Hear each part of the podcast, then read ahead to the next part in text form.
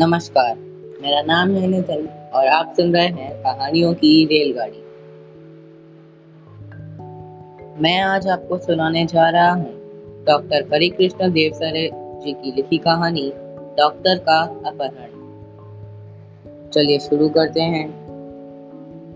कुछ महीनों पहले अपने डॉक्टर भटनागर के अचानक लापता हो जाने का समाचार पड़ा होगा, लेकिन उसके बाद फिर उनके बारे में कुछ भी पता न चला। हुआ यह था कि एक रात को लगभग दो बजे उनके घर की कॉल बेल बज उठी। आदत के अनुसार डॉक्टर भटनागर उठ गए। उनकी पत्नी जाग कर भी बिस्तर पर ही पड़ी रही, क्योंकि वह जानती थी कि ऐसा तो रोज ही होता है। जब भी कोई मरीज़ सीरियस होता है, तब अस्पताल का चौकीदार उन्हें उठाने आ जाता है।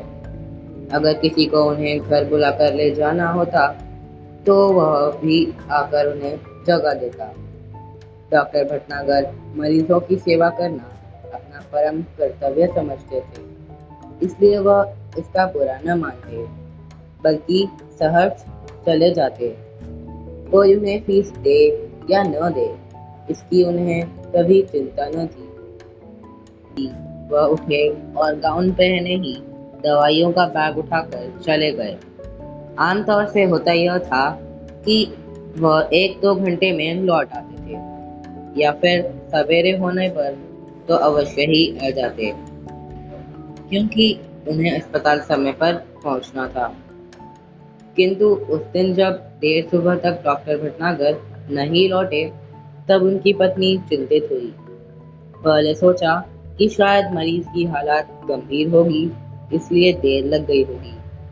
फिर यह भी सोचा कि हो सकता है आज सीधे अस्पताल चले जाएँ।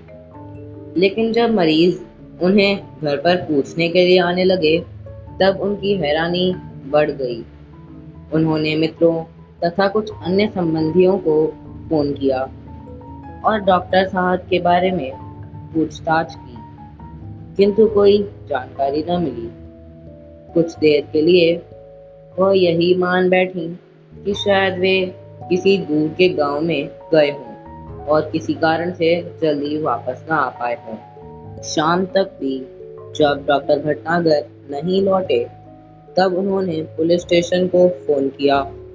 डॉक्टर भटनागर का इस तरह गायब हो जाना पुलिस के लिए भी हैरानी का कारण बन गया। शुरू हो गई। वायरलेस से संदेश भेज दिए गए। डॉक्टर भटनागर के गायब होने का समाचार बिजली की तरह शहर भर में फैल गया। उनकी पत्नी खोज के लिए केवल इतना ही सूत्र दे सकी कि डॉक्टर साहब अपनी कार में नहीं गए उन्हें लेने कोई गाड़ी आई थी, जिसके बड़े पहियों के निशान उन्होंने सवेरे घर के बाहर सड़क और फुटपाथ पर देखे थे। ज़ाहिर था कि डॉक्टर साहब किसी ट्रक या बस में गए हैं। मोहल्ले वालों से पूछताछ करने पर भी कोई जानकारी न मिली। फिर भी पुलिस ने वायरलेस से यह सूचना भी जारी कर दी कि कहीं किसी एक्सीडेंट के बारे में जानकारी मिले तो सूचना तुरंत दी जाए। कई दिन बीत गए, कोई सूचना न मिली। क्योंकि डॉक्टर भट्टागर का कोई शत्रु न था, इसलिए यह शंका करना व्यर्थ था कि उनकी हत्या कर दी गई है। पुलिस अब केवल दो ही सूत्रों पर विचार कर रही थी। यह था कि कुछ गुंडे ने उन्हें छिपा लिया है और सब उनकी पत्नी से मोटी रकम की मांग करें।